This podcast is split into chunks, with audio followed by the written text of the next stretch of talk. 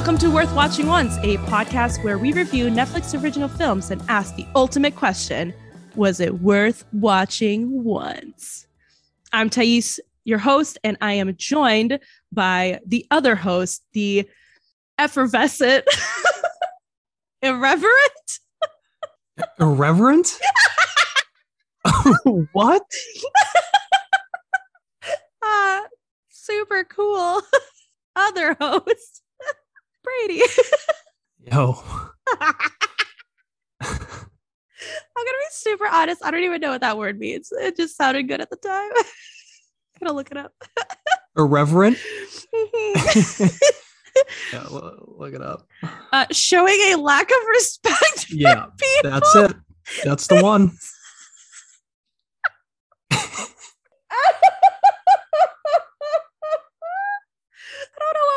Trying to say. Oh no, that's not the word you wanted to say. No, it's not. I know my head did a 180 when you said it. Yeah, effervescent.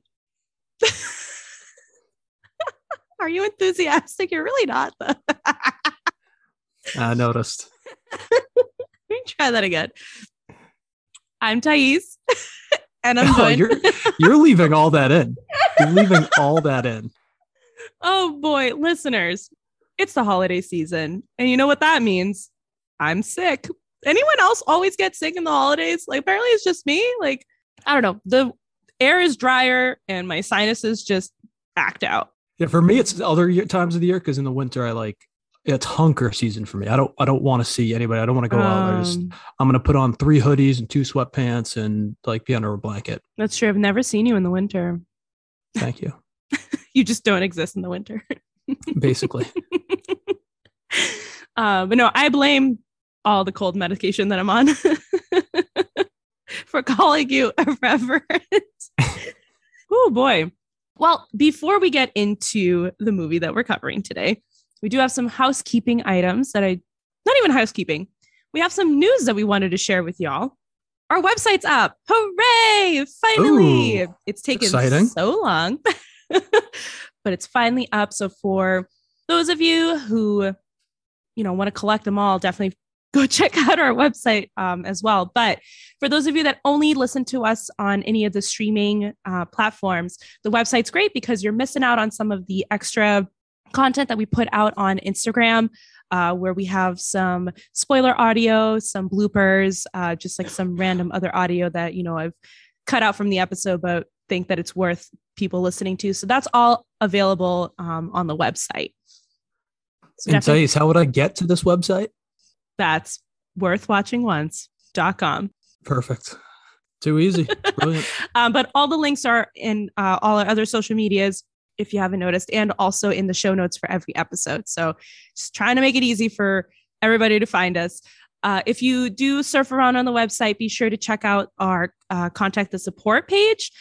There you'll find a form for you to fill out for movie requests that you have, or, if you just wanted to say hi and that how much you love us and how I didn't know what irreverent meant. That'd be a fun first email. And then there's also a corner where you'll see we're posting all our favorite reviews. So if you really want to get noticed by us, leave a 5-star review on your favorite streaming platforms, aka Apple, because that's the only place that actually matters, apparently. And leave a comment, just, maybe a comment about the movie, maybe a comment about how you want Brady to talk more, or let him know how he can survive the winter without having to hunker down.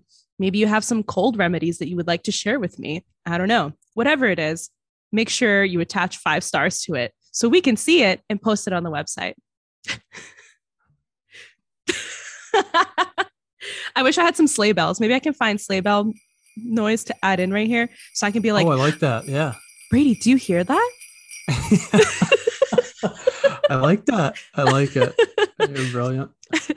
That's the sound of this week's episode, movie pick, my pick, because Brady doesn't like rom-coms. That's not true. I like rom-coms. Well, oh, yeah. This week's pick is Love Hard, which I don't know if all of you holiday loving people have watched it already, Hopefully you have, so you can leave some comments and let us know how much you loved it. For those of you who haven't checked it out yet, stick around and we'll give you the lowdown of why this movie, I feel, is worth watching once. And we'll find out if Brady also agrees or disagrees. And then we'll have to end the podcast because we have to agree every episode. Ritual never happened. You actually agreed. So Love Hard. Brady, who's in this movie? Who directed it? What's going on? Tell us everything that you know. Love Hard. It was it's a 2021 Christmas comedy romance directed by Hernan Jimenez. It's about hour 44, and its premise: after meeting her perfect match in a dating app, an LA writer learns she's been catfished when she flies 3,000 miles to surprise him for Christmas. And on IMDb, it has a 6.3. I thought that was a very reasonable score.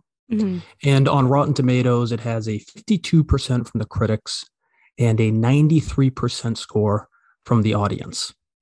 So last time we did His House, so I think that was probably the highest rated movie. It had like 100%. Yep. This is... I didn't check. We should probably keep track of these things, but this might be like the biggest difference between critic and audience score. 41%. That's a pretty wide gap, but I understand why it wouldn't be critically acclaimed, mm-hmm. but I can see why an audience would enjoy it. It's interesting because on the Google page for this movie, it says Rotten Tomatoes gave it a 50%.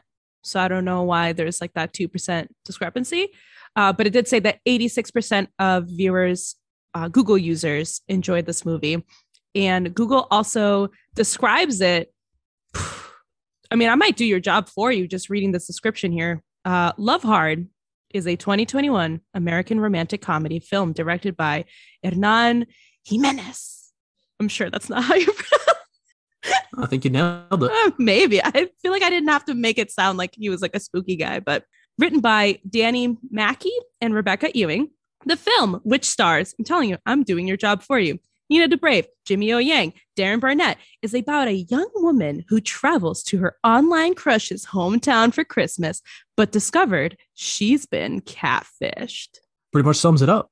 So the director, Hernan Jimenez, is a Costa Rican actor, writer, director, comedian, according to his IMDb profile. And based on his early credited work, I'd say he started his career there in Costa Rica, did a bunch of Spanish language shorts, docs, videos, TV series before. He did a couple of Spanish language feature films. And then in 2019, he wrote and directed his first English feature for international release. It's called Elsewhere.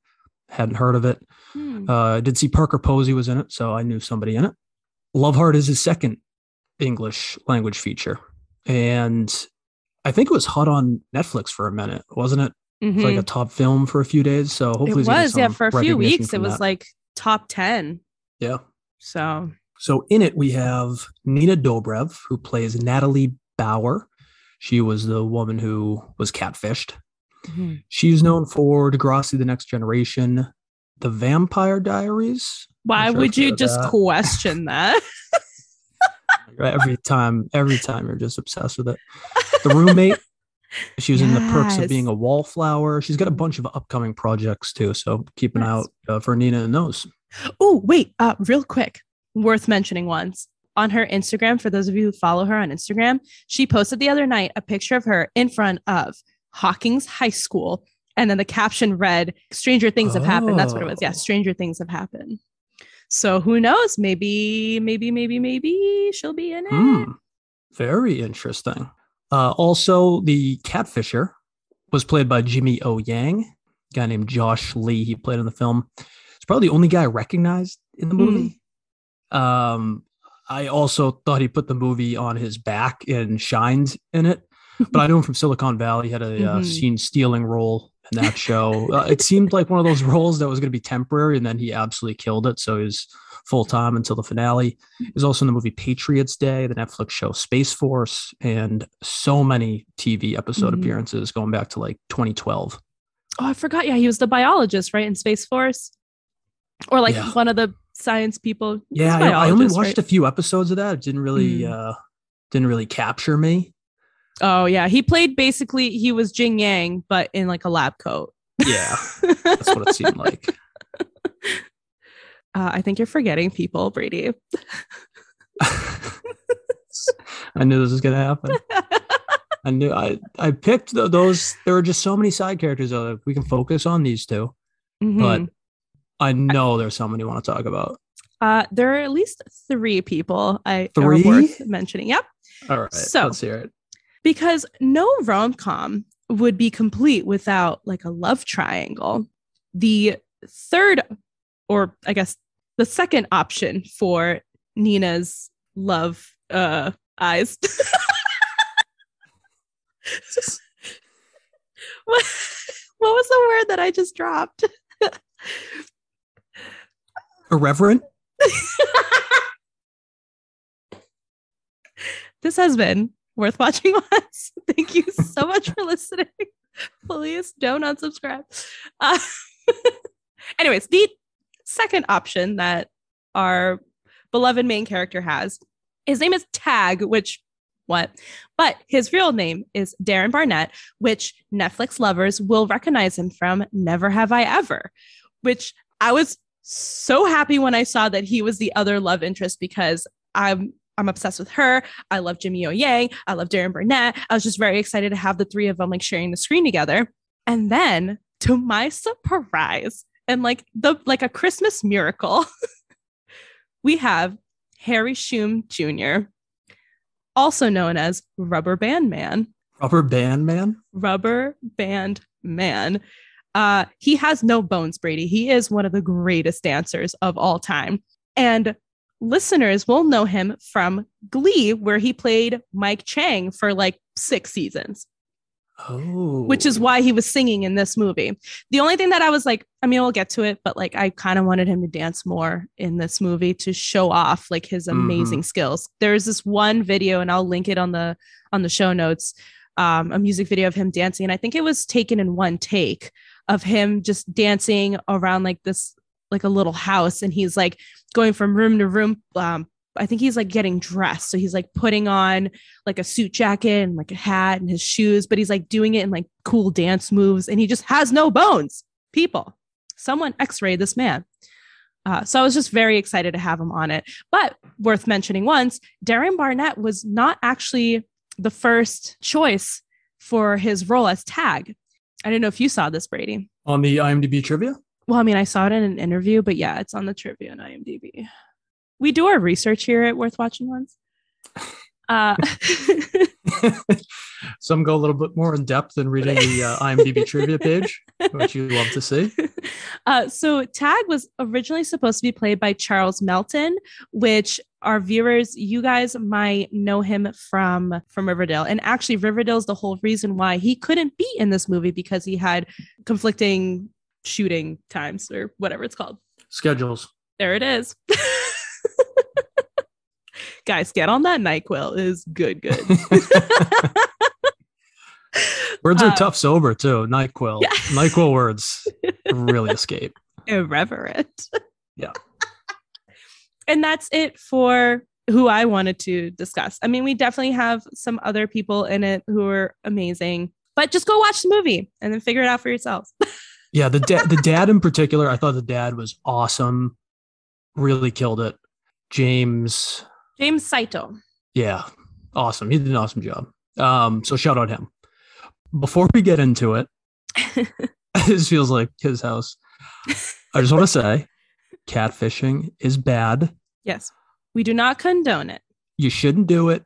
My heart goes out to you if you've been a victim of catfishing, assuming it didn't result in a hit movie and TV show and lots of money.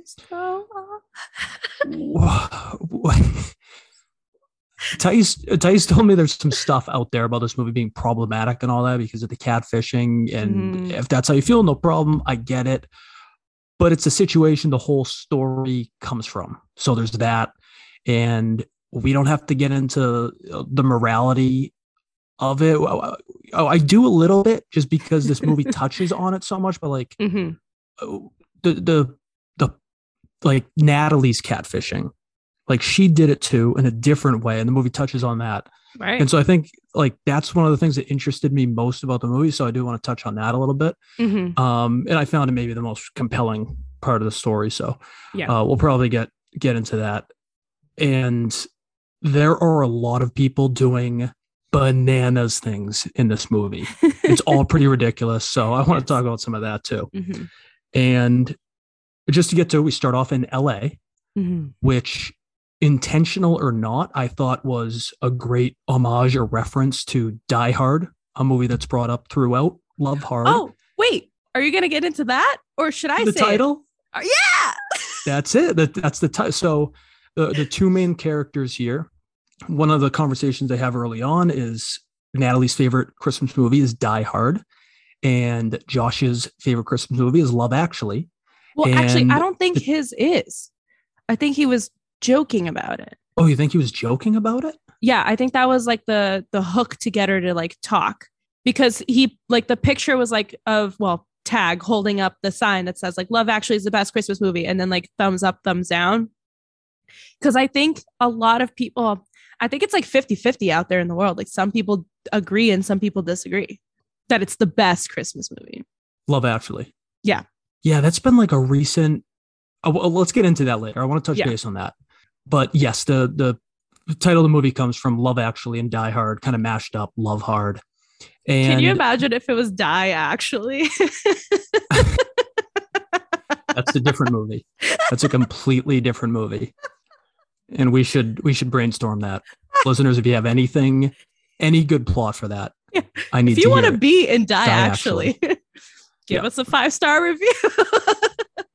So the movie starts off in LA, and again, I like that that comparison with Die Hard, because I think Die Hard's a Christmas movie. I think it's maybe the best Christmas movie, but I understand why people don't feel that way. And that's another debate along with Love Actually. Like, is it a Christmas movie? No, it's not. People feel pretty passionately about that. I'm not that passionate, but I think Die Hard's a Christmas movie. I know that look. I know that I'm not going to get into it. No, can I get into it really quick? What do you want to get into? I've never seen Die Hard. Oh my God, really? I know. I was thinking about it so hard, and all I could think was it Die Harder, Die Another? No, the one with like Justin Long's in it. A Good Day to Die. Live Free or Die Hard. Live Free or Die Hard. Live Free or Die Hard. I think that might be the only like Die Hard that I've seen in that series. The original might be the best action movie ever made. I was trying to watch it on, I think it was like Amazon, but I needed to like have a subscription to some, I don't know. It was something stupid. And I was like, next. Yeah, no, we have to watch it sometime. I mean, you might not like it. It might not be your type of movie, but it's awesome. It's incredible. I like Bruce Willis and I like action. Oh, there you go. I wanted to watch it for this episode. And like, guys, I just couldn't. I didn't. I'm sorry. Too much NyQuil. NyQuil sponsor us. So like with Die Hard, it's the movie Love Hard starts off in LA. So you don't really have that Christmas feel right off the bat. I think it starts off with some Christmas music though. And I think Die Hard does too. I'd have to go back and check, but regardless, starts off the woman who's lamenting the state of dating these days and how hard it is. And she matches with people she thinks look good looking. And she goes out and meets up with them and they're like 10 years older. And other people are ghosting her. And she finally has a friend at work. And here's one of my complaints about the movie. Wait. What? Her best friend? The work friend? Yeah. She's one of the writers of Love Hard. Oh, okay. That's interesting. Yeah. I didn't know if she was like a comedian or something that like got to be in this movie. She is a comedian. But here it says Heather McMahon is an actress and writer known for Love Hard. Oh, wait. Actress and writer, comma, known for Love Hard. Doesn't mean that she wrote Love Hard. Right. NyQuil. I'm just going to blame all my mistakes on NyQuil. Forever, though. Yeah. Like 3 months from now, you can be like, I took NyQuil at one time and never been the same. But she has this friend at work. One of the things I thought was weak about the movie was this friend at work, like, solely existed to like be a sounding board and to like help advance the plot. Like there was nothing to her. It was just like super typical. It's like, oh, here's my friend who sits next to me at work and she knows I'm allergic to kiwi. And Natalie's lamenting to her about dating. So the woman takes her phone and is like, oh, you're only searching a 5 mile radius. Boop. And like puts it up to the whole country, which wild move. But right. And so it's like this bitch's fault. Yeah. And from that, Natalie meets Josh, who is in Lake Placid, New York, and is this good looking dude. And I guess that's it. There wasn't like a lot in his bio. His bio was like drama free. Right. Like he was like, I love to be travel outdoors. And oh my God, can we talk about the app that they're using too? Flirt Alert. Flirt Alert. Great name. Would you use a Flirt Alert? And B, have you ever been to Lake Placid? I went to Lake George. I feel like that's where Lake Placid is. But that was a long time ago. Mm. So maybe. Mm. Mm. Upstate New York, beautiful area. Yes. Catskills, awesome area. Mm-hmm. Don't remember Lake Placid specifically, but I think it was in that area. It was really nice. Yeah. Love to go back. Mm, worth mentioning once. You know that rock that I have in my car that I'm sure you've like kicked around before and you're like, why do you have a rock? Like it's a good size rock, people. It's like 2 fistful size rock. Wow. It's like the size of your heart. There's there's a big story behind that rock. There's a big story behind that rock. Let's hear it. So Jared and I were going to Potsdam, New York. I had a clinic up there that I, needed to go. And on our way, we saw signs for Lake Placid. So I was like, let's stop there. I've never gone. Let's go. So we pull up and it was definitely like a private property. Like there was cute little cabins and whatever that people could rent and go and have their private entrance to the lake. So we definitely shouldn't have been there, but we decided to walk around and pretend that we were staying there. And while the act coast, like you belong. That's exactly. The key. That's the key. Yeah, I complained about the water pressure or something. I don't know, Oh, yeah. Playing the role. And while the coast was clear, I ran to the water, put my hand in and grabbed this rock and ran back. And I was like, let's go. As if I stole. Go. I got the rock.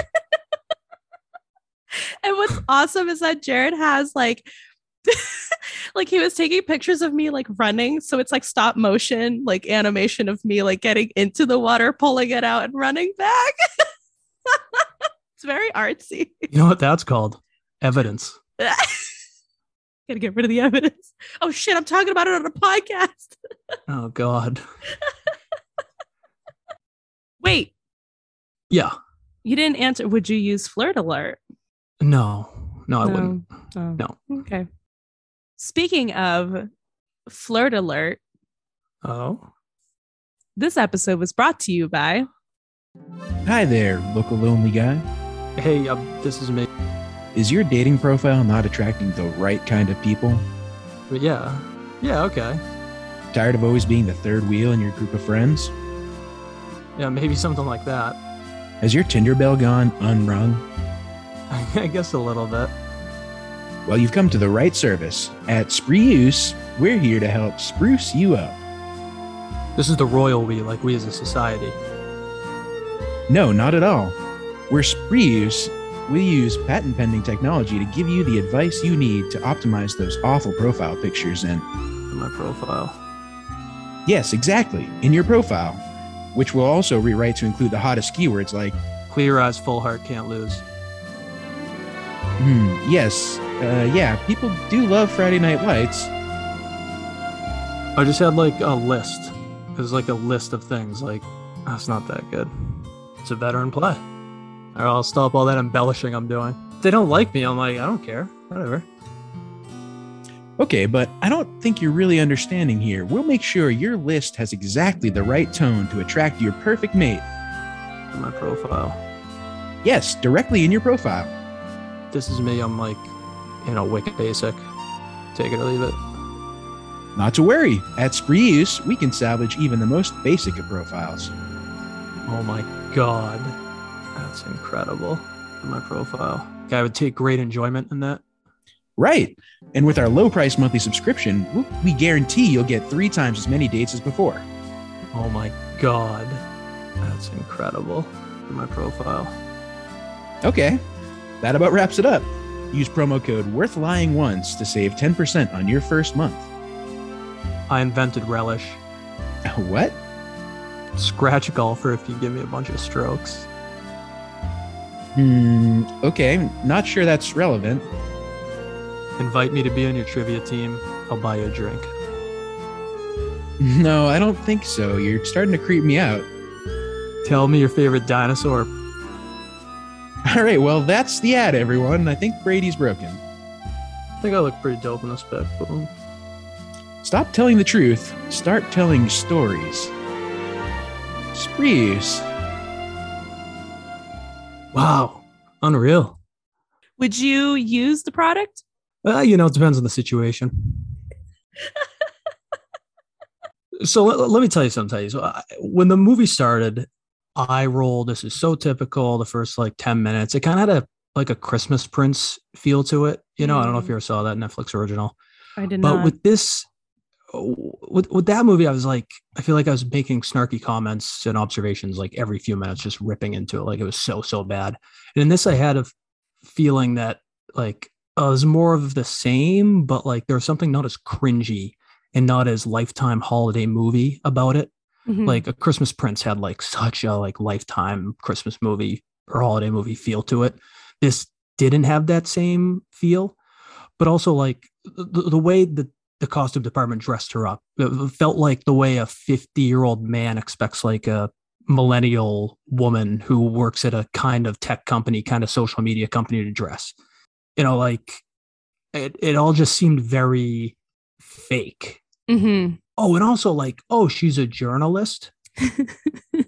Oh, like, wow, she's a journalist writing about her love life. And like, yeah, we haven't seen that in a rom-com before. Like, yeah, this movie did not reinvent the wheel. Yeah. Oh, no. It's like, so right away, I was like, oh, this is groundbreaking stuff.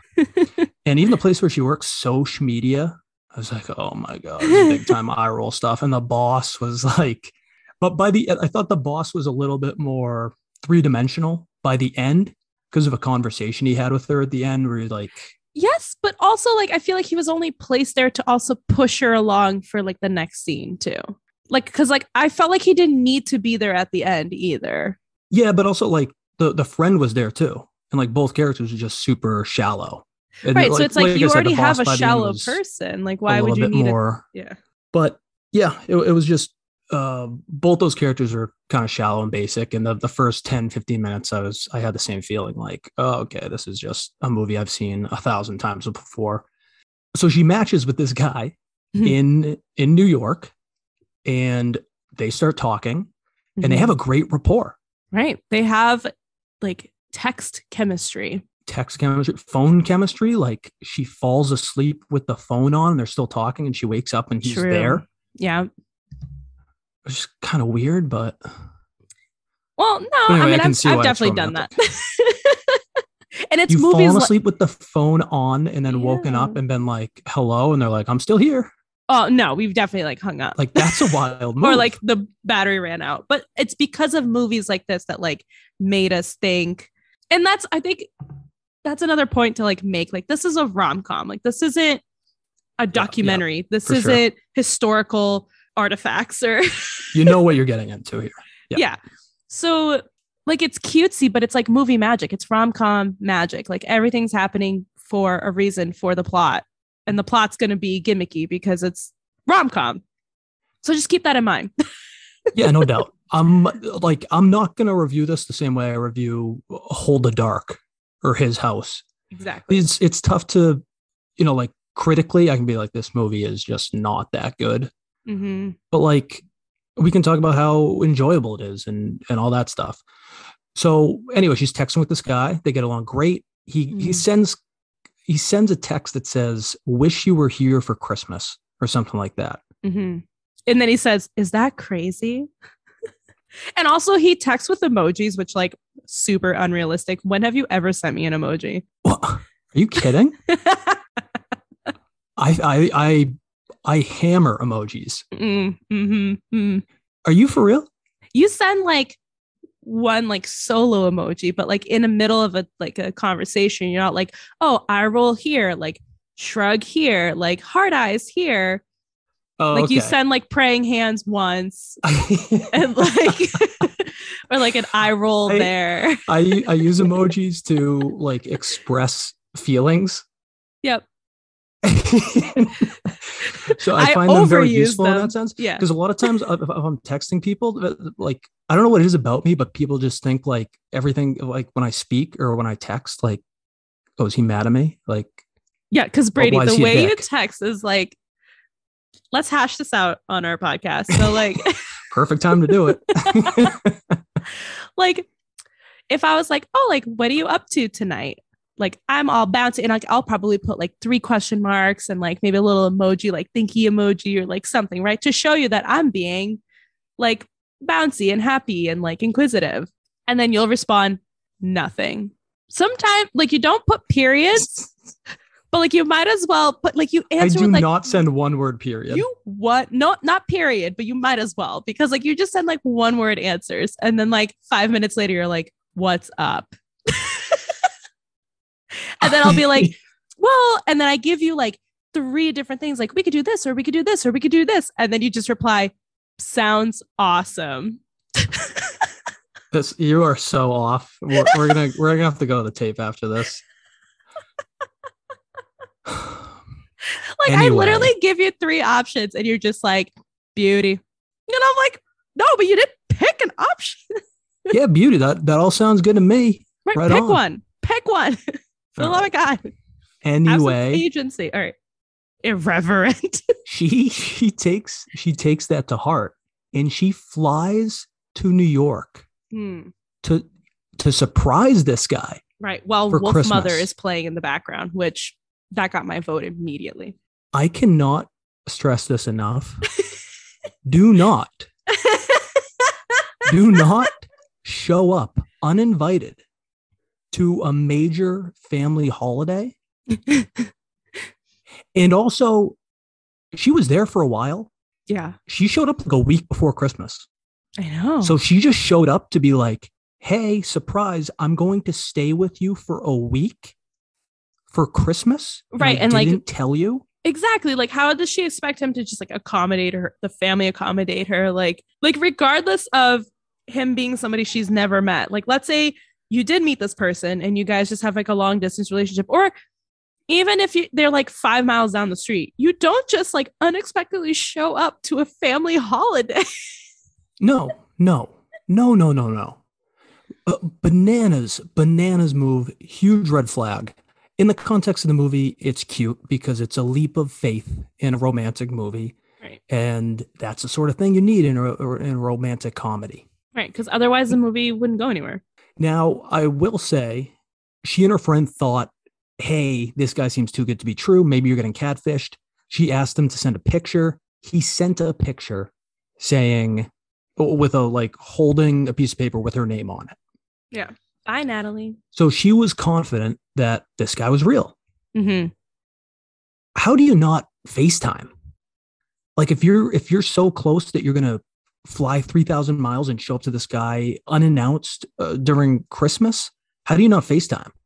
I mean, anyway, logic just gets thrown out the window in rom-coms. I get it. My point is, it's a wild, wild move. Mm-hmm. And like, Josh shouldn't have catfished her. Shouldn't have done that. It wasn't the right thing to do. This is a way, way wilder move than that. And like, I think people need to be talking about that. We could talk ad nauseum about Josh shouldn't have catfished her. That was wrong. But you just can't show up for Christmas, someone's house, unannounced. And then she asked for his bed. It's the only Tempur-Pedic in the house. She's like, I don't care if this is the only thing that's keeping you from complete paralysis. I mean, I quote. What an awful person. Really? Like, really, like, put that situation in real life. Like, what an awful thing to do. Anyway. But how cute was the town of Lake Placid? I'm doing air quotes because I don't think it was actually filmed in It didn't look anything like again, maybe I was there 20 years ago. Right. But I feel like it was, they made it seem like a small little town, and like Lake Placid is not a city. I don't think it's not that populated, but they made it seem like the type of town where everybody's there. Like there was an event later where Josh or somebody says, "Oh, she really did invite everybody in town." Sorry, I was looking up where it was filmed. Oh yeah, good call. Vancouver, British Columbia, as all movies are. That makes sense. I feel like any cute town you see in movies, it's filmed British on the island of Vancouver. Yeah, in BC. Yeah, no doubt. They film like everything there these days. It's really do. Mad cheaper. Yeah, but that was like one of my notes. I was like, wow, Christmas decorations. Like these people go all out. So clearly they care about the holiday, and you're just gonna fucking show up unannounced. Yeah. Okay. Yeah. Anyways. Wild move. But here's one of the things where I thought the movie is very compelling. One of the first things Natalie says to Josh is that she doesn't like Love Actually. That's like the first thing they talk about when they start messaging on Flirt Alert. Mm-hmm. And she says she doesn't like it because it's a movie about people liking other people for how they look. Is that what she said? I think that was the sentiment she got across. I think so. I actually don't remember what the actual quote was. And then that's exactly what she does to Josh. She had this incredible rapport with him, felt strongly enough about him to fly 3,000 miles across the country to see him unannounced. And then when she saw what he actually looked like, she wasn't into him. And it's because he didn't look the way that she imagined the man that she would be with looked. Well, I think that's not a fair argument to make because of them showing how close the two of them got with texting and talking on the phone.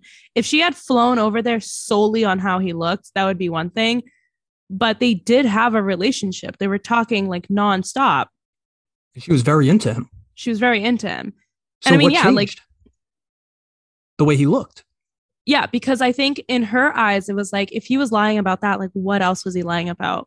You know, now all those intimate moments that we had together, like, now I just can't trust you because from the get-go, you started off with a lie. So how am I supposed to? See, I understand that he lied. And that's bad. Don't do that. But she could have said something to him like, it doesn't matter to me how you look, but I feel hurt that you lied to me.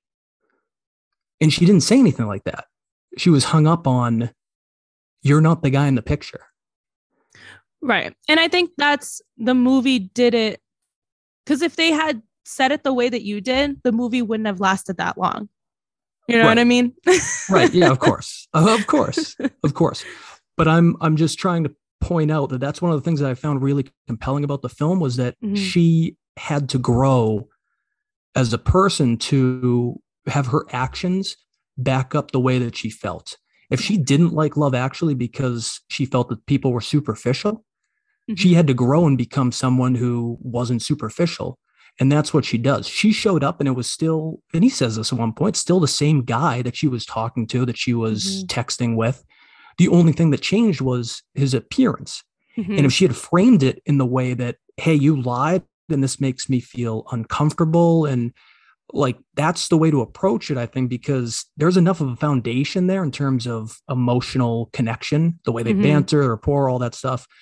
Most importantly, the way they disagree. Like it started off with, you know, a debate about Love Actually and Die Hard, Christmas movies, whatever, but they disagreed well. And so many couples aren't able to do that. So I think there's really like a foundation there that shows a relationship worth pursuing, but she had to get over that appearance thing. And again, he lied. I get it. Not condoning it, but yeah, you know, I think it was perfect too, that the guy he was pretending to be Tag lived in the town. So she was able to see him and be like, oh my God, like that's my guy. Again, superficial. Like she sees him, she's like, that's the guy. She was taking the relationship she had with Josh and transcribing it to this face that she thought she was falling in love with. And he was like, not her guy at all, at all. And then she tried to be the woman that she felt that he wanted to be with, and was like pretending to like authors and books and activities and all this stuff just to, like, I don't know, be compatible with him. And she was trying to force it. And that was like, you know, Josh catfished her with the image, but she was catfishing Tag with who she actually is. Personality. Yeah, exactly. And I really, that's what was most compelling to me about this movie, mm-hmm. was like taking that, because that happens in relationships all the time. People right. do things that they don't actually want to do, or, you know, pretend to like things or whatever. And it becomes typically, I think, a mess at some point down the road. Mm-hmm. And so I was glad that the movie showed that aspect of, I don't know, I don't think we can call it catfishing, but it's, you know, conceptually the same, pretending to be someone that you're not. Right. I know a lot of people, like, I was reading some reviews and a lot of people were upset because they were like, what does this movie teach us? Like, this movie teaches us nothing except for, like, oh, like, just forgive the guy that hurt you and then go fucking be with him. Like some people are like upset that this is like setting women back like a million years because like she ended up with the guy that hurt her. But I think the lesson is, like what you said, is showing, like, okay, what we know to be catfishing is you change your picture, maybe you change like who you are, like it's mostly like online virtual, right? Like when people say catfishing, it's usually like in the virtual sense. But what she was doing, I would consider that also catfishing, like changing yourself to fit the narrative for somebody else, you know, but like at what cost? Because you're trying to gain something from them. That's like the whole point of catfishing, is to pretend to be something else to gain something from the other person. And that's exactly what she was doing. She was pretending to be somebody else to gain his respect, his love, his attention. Yep. And I think the movie did a good job at mirroring the two and like having it being thrown in each other's faces of, like, she kept reminding him, Josh, you know, reminding him, like, you're the one that lied to me. Like, I'm in this situation because of you, blah, blah, blah, blah. I mean, she did fly in there, but anyways, but like, and then he would turn around to her and be like, aren't you losing yourself? Like, you're willing to let go of your beliefs. Like, just for what? Like, for what? Like, he questions her on that because she's going to dinner with Tag, whose family like owns like a steakhouse. And he's like, and Josh is like, you do realize, like, that's a steakhouse, right? And you're a vegetarian. And she's like, so I'll just eat a potato. And she's like, worst comes to worst, I'll eat a little piece of meat. And he's like, whoa, whoa, whoa, like, pump the brakes here, woman. Like, I get that you like want to get to know this guy, but like, why would you want to change yourself that much? Why would you sacrifice your beliefs just for this guy? You know? And so I think that that's like a good lesson to teach of, you know, how much of yourself are you willing to give up just to get somebody else's attention? Because like at the end of the day, if you're lying to them about who you are, then they're falling in love with you for completely different like they're not falling in love with you. They're falling in love with this version of you, this fake version of you that, you know, and it's not fair to them. It's not fair to you. And like, I feel bad for Tag in the movie, right? Cause he gets hurt. Like, he thought he was falling in love with her. Like, his childhood friend, who's not really his friend anymore, like, you know, helps this woman lie to him, essentially. Like, he is the real victim in the movie. Yeah, well, he did some bananas too that I want to get to. And we can talk about Tag right now, because here's something wild that Tag did.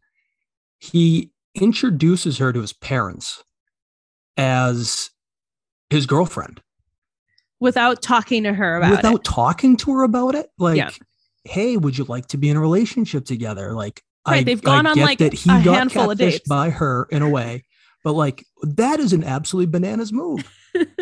Like, be like, hey, do you want to be together? Do you want to meet my parents? Like, what was that? Mm-hmm.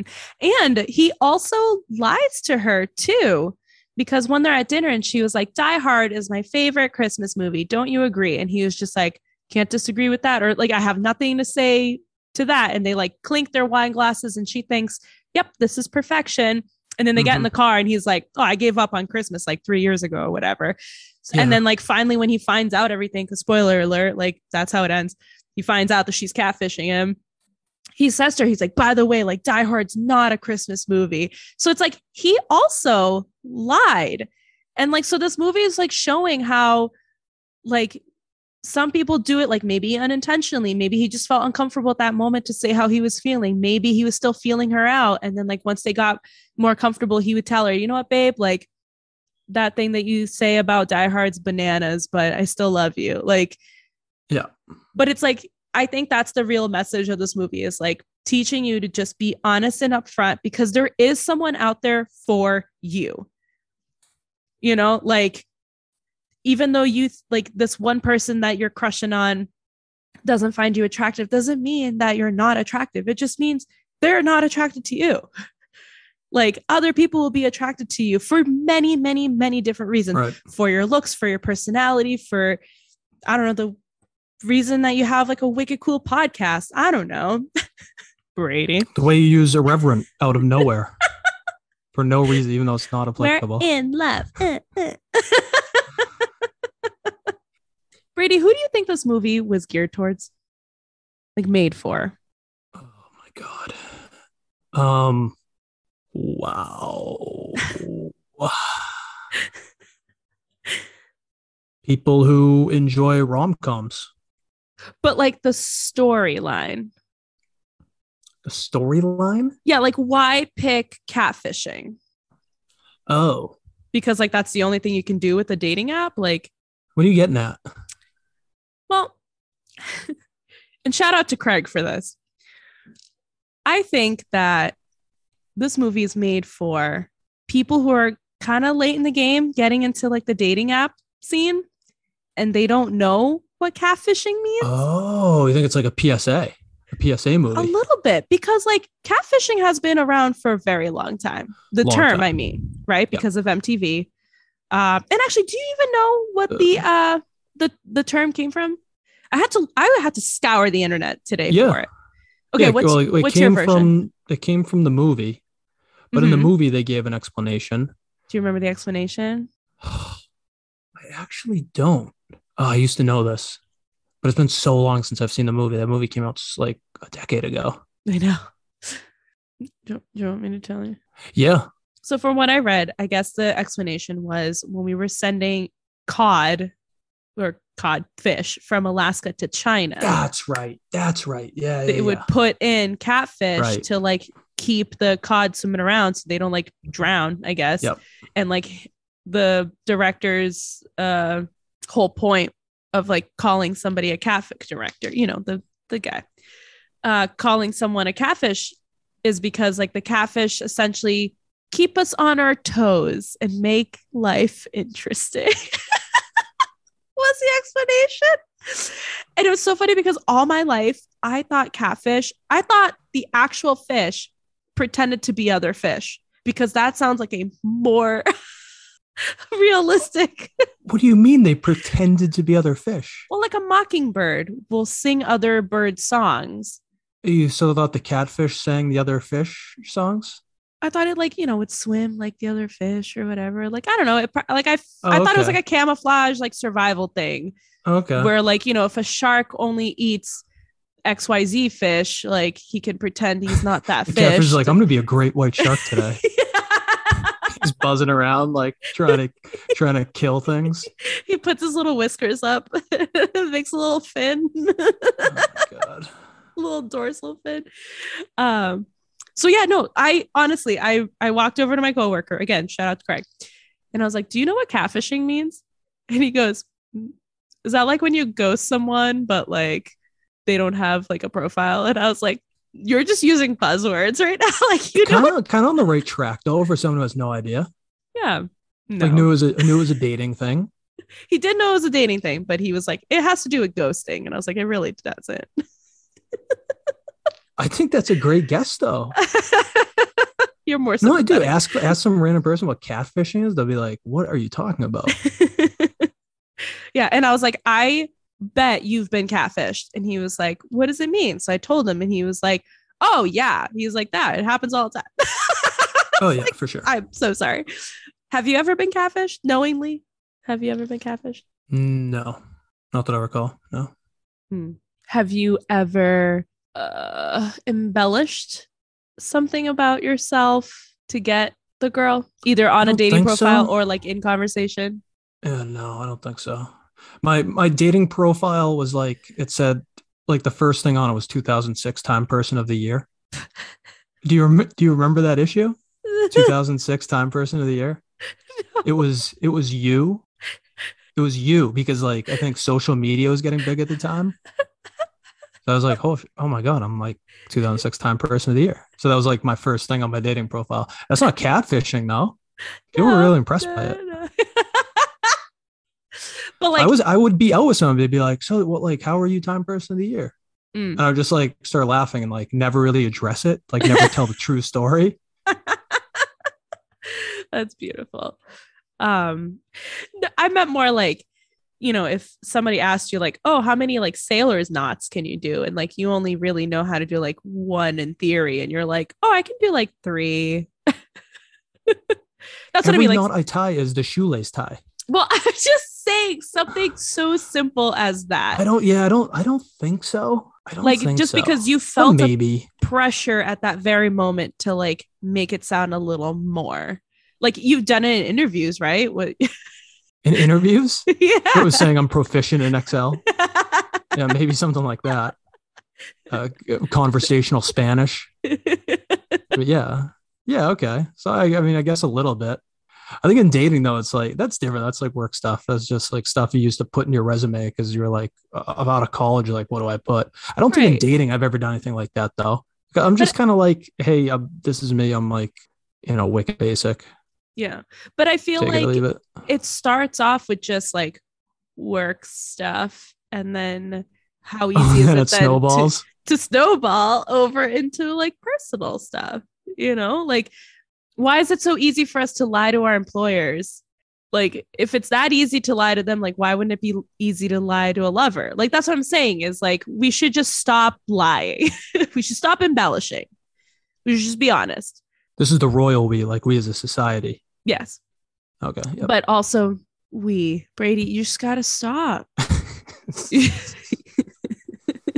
Or I'll stop all that embellishing I'm doing. Yeah. You embellish a lot. Yeah. It's just like this weird need that we have as humans. I feel like when we say something and then depending on like, and maybe it's not all humans, but like if you say something like, oh yeah, like I love Subaru. And then like the person will make a face.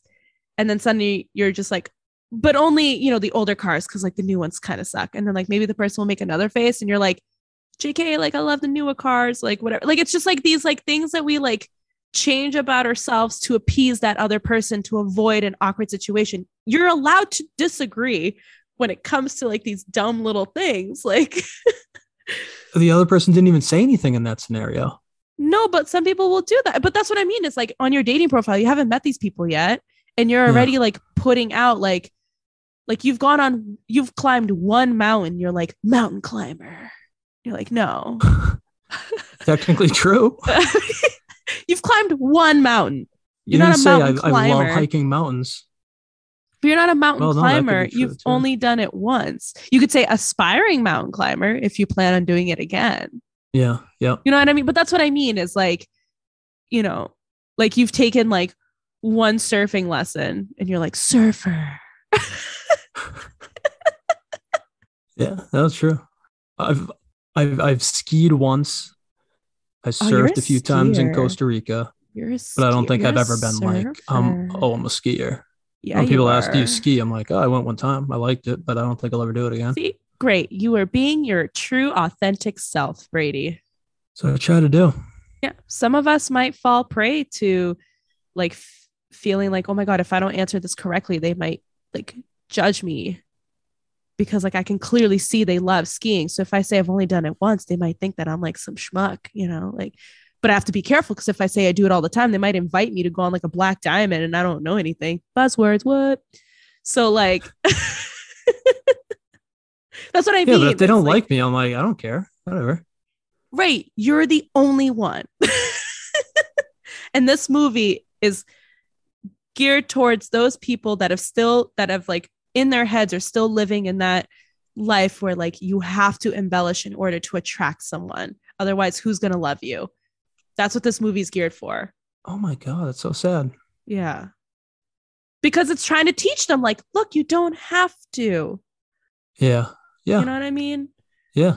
And that's why I think it's like the people that are just getting into like dating that have to like write out a dating profile, because that's difficult. Just like writing your resume. It's tough to advocate for yourself. It's tough to talk about yourself, to put like your best self forward. Right. Like, because you don't want to come off like too braggy. You know, you want to stay humble, but you still want to impress. How can you be impressing? Like, how can you impress people and still sound humble? Yeah. Yeah. You know what I mean? Yeah.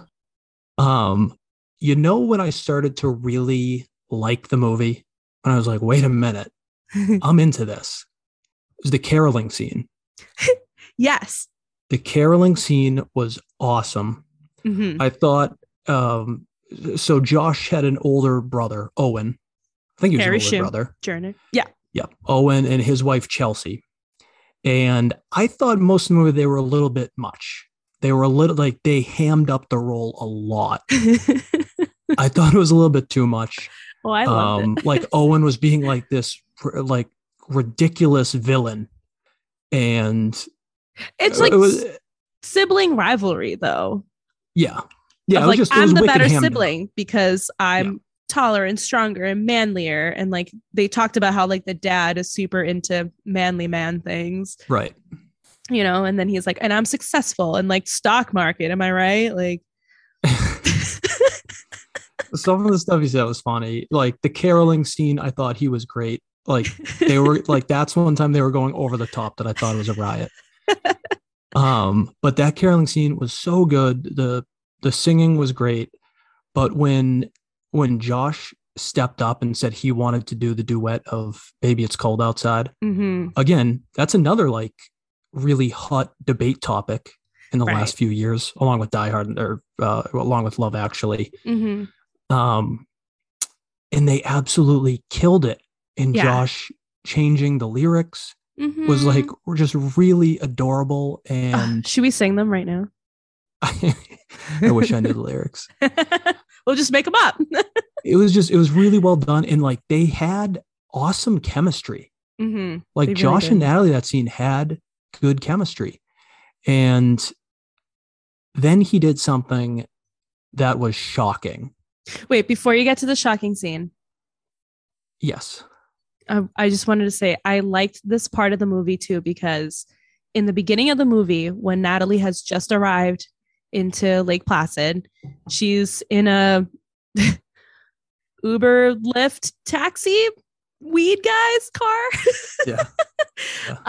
And Baby It's Cold Outside is playing on the radio, and she's like, can you please turn this off? And the guy's like, it's a classic, like why would I turn it off? And she's like, she cannot handle this movie. She's like, this song, she's like, I do not want to listen to it, can you please shut it off? Right now, fast forward into them caroling, and now she's asked to sing this song.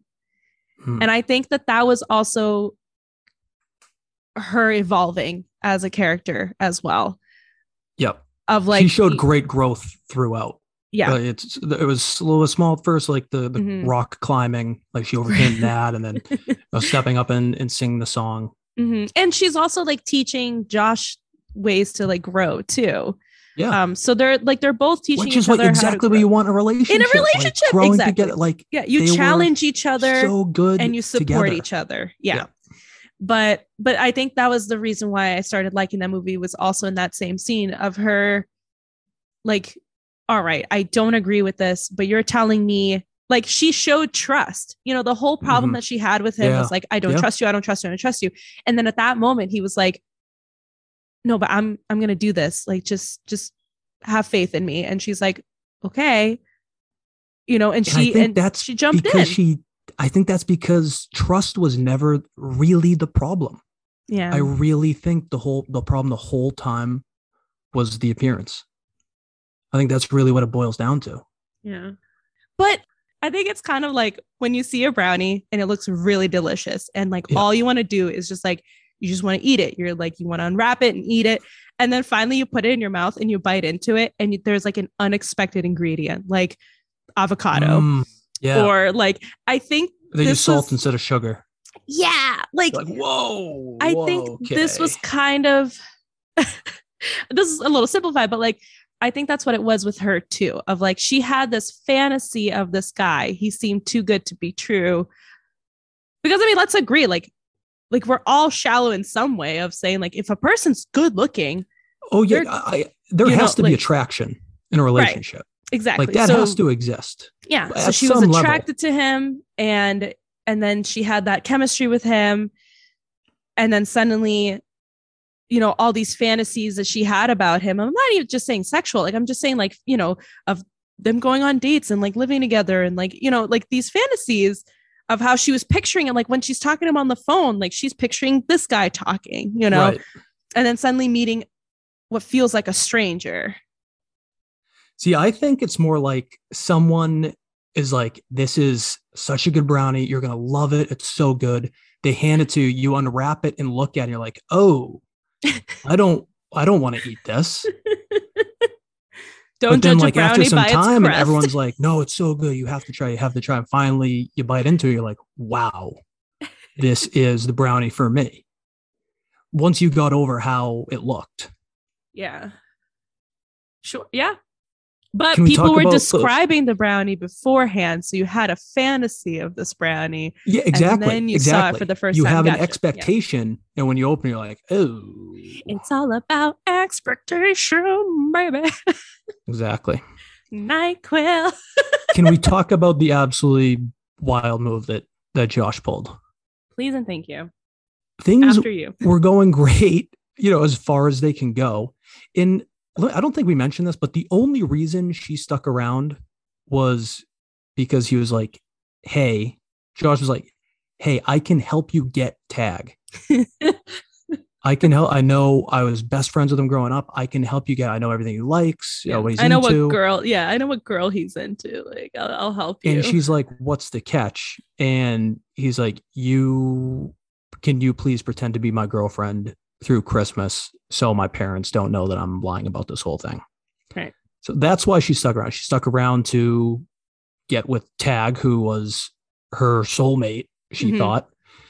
I mean, she flew all the way out there. Might as well at least try. Yeah, exactly. And she's going to pretend to be the Josh's girlfriend in the meantime. But also, like, because it's rom-com fashion, it was like a flip of a switch. Like, she finds out it's not Josh, and then like the very next scene, basically he's like, I'll help you get tag, and it's like, what about your feelings towards her? Right. Yeah, I thought that was kind of a little like brazen the way that they did that. But so things are going fine between them, and then the duet, they absolutely killed it, great chemistry. And then he proposes. Well, Owen decides to one up this very special moment. God, I forgot about this. And is like, oh, talking about babies like made us want to tell you guys like we're pregnant. Right after the duet. And like his parents and grandmother were going nuts. Like that was amazing. Yeah. Everybody on the porch, like listening to the Killers are cheering. I think that's the best, is like they literally have an audience. Like these people don't fucking care that you're pregnant. Yeah. Yeah, and Owen sees everybody celebrating his brother Josh and is like, okay, I have to steal it back immediately. Yeah. We're having a baby. So everyone's like, oh my God, Owen, that's so amazing. Oh. And then Josh, like, I mean, they don't show it in this way, but like Josh in his head, he like essentially hears Natalie say like, you just got to steal the spotlight back, baby. Yeah. And he's which like, is the reason they did the duet in the first place. Right. So it's like a back and forth sibling rivalry. Yeah. Yeah, exactly. So Josh thinks, I'm going to propose. I'm going to one up this baby announcement and propose. So he gets down on one knee, no ring, in front of all these people. Natalie doesn't know half of them. Yeah. Barely knows his family. Barely knows him. I mean, she does, but not like, you know, just from talking for however long they've been talking, like a few weeks. I don't know. It's kind of unclear, I think. Yeah. That was a bananas move. It was. In a movie filled with them. And then God bless the grandma, who's like, she comes over with the ring, her ring. She takes it off. Oh. She gives it to her grandson and she goes, I don't need to be buried with it. That is a ride or die G-ma. She was awesome. I thought she was like a little too amped up. I get where they were going. That's what you want out of the grandparent, right? She's like, oh, but that's That was the worst line in the movie was the last line of the movie. Was when the grandma's like, "What's a dick pic?" And that's how the movie ends. Oh my god. Like, what?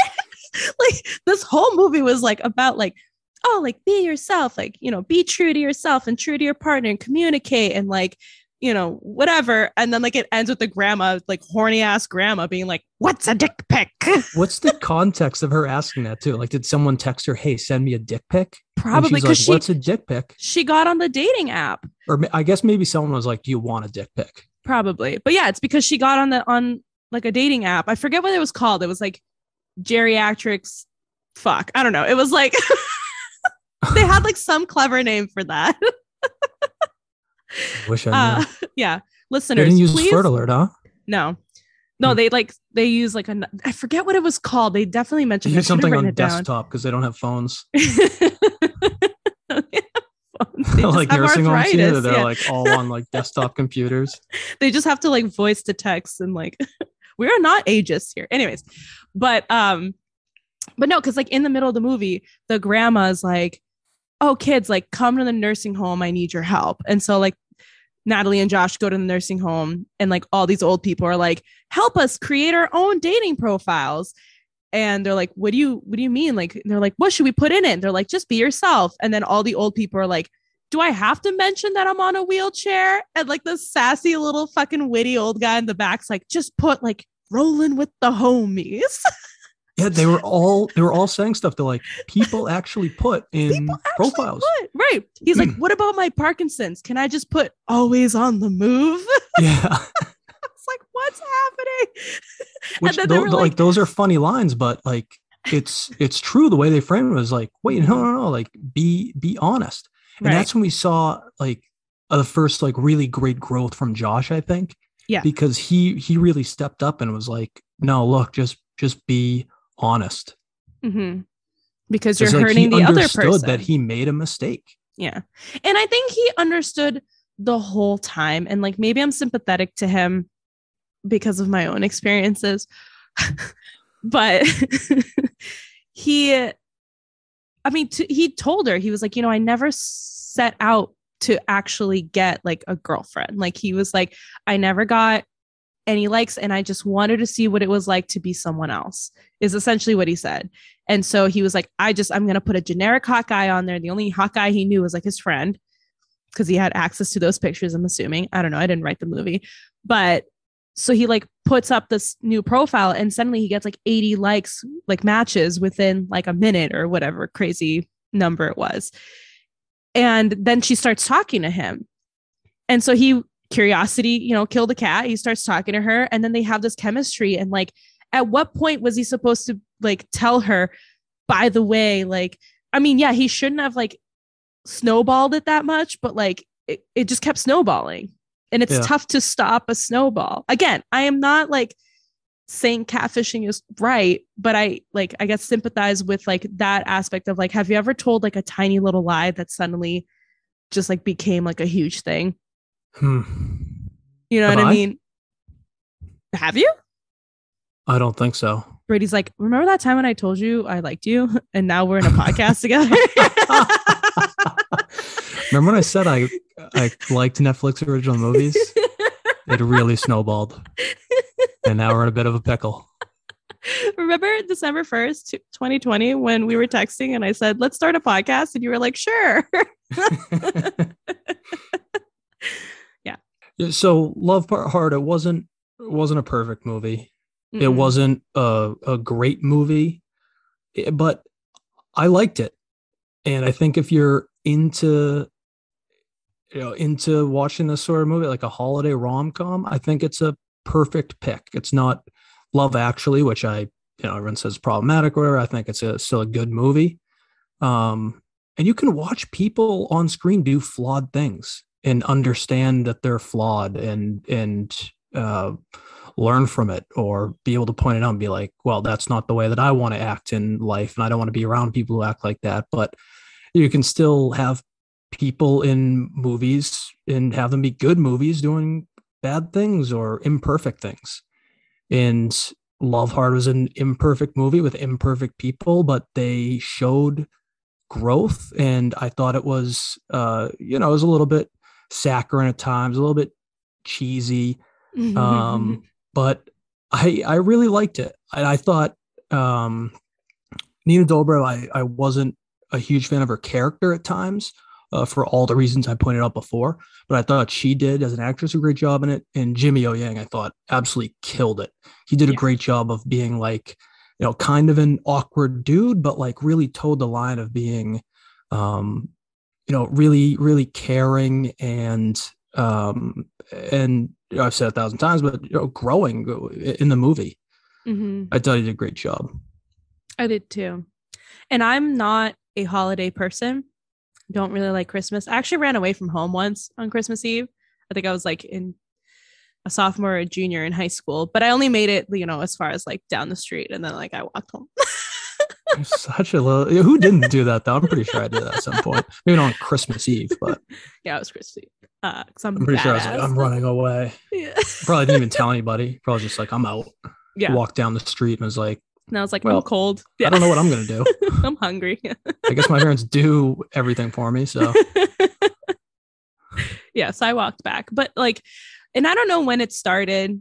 But for me, I get a lot of anxiety during the holiday season, thinking about having to buy gifts. A lot of people do. Yeah. And having to meet people. And then what am I going to wear? And what am I going to bring to food stuff? Are my parents and I going to get in a fight? I go through I'm the type of person that will run scenarios before things happen and preemptively worry about things. That might not even happen. Yeah. Exactly. I just think I talking to my boss or something at work. I go through these dumb conversations in my head, just to prepare myself. Well, if he says this, then I can rebuttal with this. But if he says that, and then I just get super worried. And by the end of it, I'm fired. But all I wanted to ask for was can I come in at 7:30? The conversation 8? You play on your head ends up with you being fired. And you're like, oh, okay, God, let me try that again. Yeah. A choose your own adventure. Yeah. But so having said that, the only reason why I even watched this movie, well, 2 reasons. A, because of the podcast. Because I was Christmas time, maybe we should have a holiday film. And then B, when I saw the actors, I was like, oh, okay, I'm into it. And then I saw a snippet preview on Netflix where it showed she thought she was talking to him when really it was, and then it does the from the boots up Jian-Yang, and I was like, into it, don't even need to see the rest. I'm in, subscribe, follow, so and I will say this might be, and I don't have many favorite holiday movies. Oh yeah. Because I've watched it twice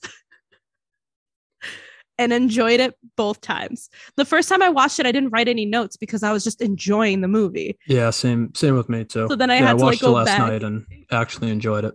I didn't think I'd feel the same way today. I thought I'd, and usually on second viewing, you're able to pick out more. You see plot holes or whatever. I still enjoyed it. It was still second time through. I still loved the caroling scene and the scene where they're in the car talking about his profile, and I just really loved the end too. The end, I won't say exactly what the ending was, but I really liked. Not the dick pic ending, but no. Yeah. Really liked the ending. Yeah, I did too.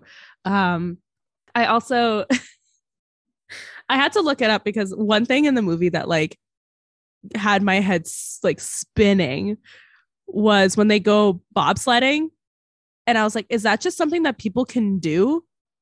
And I looked it up. Lake Placid has a huge bobsledding arena thing that you can pay. It's $250 a person, and you can actually go and do it.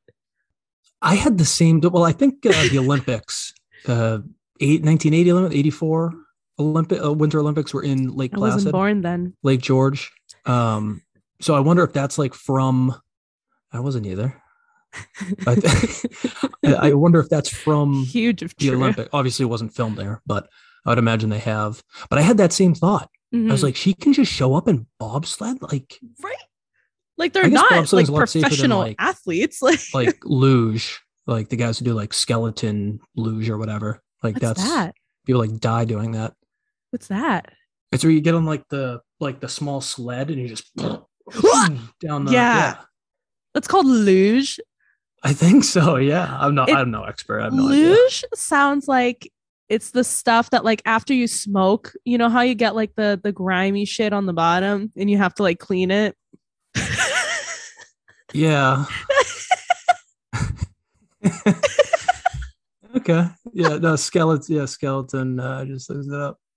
The first autocorrect, skeleton luge death. Yeah, that's not good. Oh yeah. Yeah. So surprising you can do bobsledding. It's not sure it's for me, but. I was going to ask, so when's Worth Watching Once going? Listeners, if you guys give us 50 reviews by the end of the year, we will go bobsledding and we will do it Instagram Live. Oof. Yeah. Yep. Let's get to 1,000 downloads by the end of the year. I did have a few questions for you. Sure. How old were you when you found out Santa didn't exist? I think I was probably older than most when I found out, like, for sure. But I don't remember what age. But I didn't tell my parents for a long, long time that I didn't know Santa wasn't real because I wanted him to keep coming, you know? Mm. Oh, right. Yeah. If you tell them, they'll still stop coming. That's what I thought. I thought once I was like, hey, the ruse is up. I know the big guy's not real. I thought it'd be like, oh, thank God he doesn't have to come anymore. I'm like, you know, kind of like the stuff Santa brought. So I wanted to keep that going. I'm pretty sure at 1.2, I was probably like 12 or something. My father was like, hey, so you believe in Santa or something? Like, he said something like that. I was like, oh yeah, sure. He's like, how do you think he gets around the world in like one night? I was like, well, you know, slows down time dilation. It's like, no big deal. He's just like, wow, okay. He's so like, for a smart kid, you're a pretty dumb kid. It wasn't long after that, though. Like, you know, we all knew that I didn't know, but like, you know, my parents were cool about it. They still like, we liked that tradition. So it's still, because Santa would bring unwrapped presents. So like you'd walk in and there'd be like, you know, the gifts my parents got me under the tree that were wrapped. And then there'd be like, you know, all the stuff that Santa brought. It was like unwrapped and it was just like, you know, he came in, he sat down and left. So like we kind of kept that tradition going probably until like the end of high school or something, just because, you know, we all kind of enjoyed it. I like talking Christmas traditions with you. Did you like leave out cookies or anything for? Oh yeah. Yeah. Left out cookies and milk. Interesting. You'd get up and the crumbs would be there. That was the best part. Like my parents wouldn't like just house the cookies. Like they'd leave some crumbs. And like probably a few years I left out some stuff for the reindeer, you know, some nuts or something. Yeah. Yeah. Jared was talking about how he would like put like sparkly oatmeal or something for like deer food. Like they would like go outside and like sprinkle it on the yard for the deer. Yeah. I love it. It's a beautiful thing. That's so funny. And I don't know, like maybe it's like more of like an American tradition or something, but like in Brazil, like we didn't have, at least my family didn't do like cookies and stuff. Like, I don't know if that's something that just like never made it to Brazil or like if it was just my family that didn't do it, but we didn't leave snacks for Santa. And like, I was talking to Jared about this the other night, a food night that you missed, letting all our listeners know how much you hate your friends. But we were discussing our traditions and like for my family, you know, Christmas Eve is like our big thing. Like we would open all our presents. And then Christmas Day would be when we got to open Santa's gifts. But later down the line, like after finding out that Christmas wasn't real. Santa was not real. Says the girl with like Christmas lights behind it. So then like later on, what we do now is we open all our gifts on Christmas Eve so that Christmas Day we can play with all our gifts like together as a family and stuff. So like for a really long time, I was always buying my dad like DVDs for Christmas. That was like a family tradition of mine. So then like Christmas Day, we'd get to watch whatever, you know, like dollar bin movie. Because my dad loved like sci-fi originals and stuff like that. So, but no, that's neat. And then also like in Brazil, it's summer. So like There's also that difference. Like, people are like, oh, we used to, you know, make snow angels and like gingerbread houses and whatever. And it's like, no, we would go outside and play with like we dialed up fireworks and we'd avoid the outside. Yeah. So, so that's interesting. Yeah. I do have one review for the movie that I wanted to read that I think kind of captures a lot of the stuff that we were saying. Because, I love this. Let's hear it. Again, like it's a holiday movie. It's a rom-com. It's not like a Spielberg, like, you know, like we didn't go into this expecting it to be like, you know, blown away by this movie. Oh, yeah. We know what we were getting ourselves into. Yeah. But this person writes, it was an article on IndieWire, and they say, Love Hard is both too well cast for Hallmark Channel and too half-assed for movie theaters. It's likewise adrift between rom-com nostalgia, reckoning with the anxieties of dating in the digital age, and simply hitting enough data points to give the algorithm what it wants for Christmas. American rom-coms have become a zombie genre in brainless streaming content like Love Hard. From its tech-driven narrative, nostalgic plotting, and tossed-off production epitomizes why they refuse to die or be reborn. That was it? He ended on that note? Oh, my God. I mean, I agreed with a lot of it, too. Like, you really had me, but, like, that was a sour note they ended on. A little bit. I mean, yeah, this article, like, they were really shitting hard on this movie. Because I think, like, a lot of people were expecting a lot more from it. Because, like, sure, they didn't reinvent the wheel, like we said. Like, it's still a rom-com. It sprinkled some holiday joy in there. Plus, with a, you know, relatable, 21st century tech storyline, and boom, you have yourself an easy, Netflix generated rom-com. Yeah, no doubt. But yeah, he's basically saying how, like, all zombie movies are the same, which I like to talk to this person. What? 28 Days Later? Oh, the best. I mean, the movie didn't do anything new. It used stereotypes and tropes, and it was predictable and saccharine. But like, it's a holiday rom-com. Yeah. Every now and then you get like a Love Actually where it feels like it's something new and different. You're not going to get that often, and it's it is what it is. I didn't love Love Actually. I'm not going to say I love Actually either, but I think it's a good movie. I think it's a fresh holiday rom-com. I think it did something different than any other holiday rom-com has done. I need to rewatch it now as an adult, because I definitely watched it younger, and I think I might have different views on it now than I did as a kid. Yeah, you should watch it. Yeah. But yeah, people are very upset with Love Hard, I guess. Yeah, I don't get it. I think it's worth watching once, but like, only if that's what you're into. If you're into just kind of like, shutting off your mind for a bit and just kind of watching a sugary Christmas movie, it's like the perfect movie for this time of year when, you don't really want to work or do anything stressful and just want to chill out. Yeah, I think it's like one of those. I think it's definitely worth watching once. I would say this is the type of movie that I could see like watching with like your parents or like like a family like thing that you kind of put in the background and like everyone watches it. Some people don't have to. If you have side conversations, it doesn't matter because you're not really like missing like too much. It's a great background movie too. Yeah, I mean, be warned for children, like they do swear and talk about sex, so there's that. But you got to explain what dick pics are to them. Watch this movie. There you go. I think we should end it just like that. What are dick pics? Thanks for listening. Peace. Thanks for listening to another episode of Worth Watching Once. You can find us on Instagram at Worth Watching Once or on Twitter at WW1Pod. And now also look us up at worthwatchingonce.com for more extras and bonus materials, and be sure to subscribe, follow, and rate and review. Let us know that you're listening and that you love us, and happy holidays to everyone. Peace.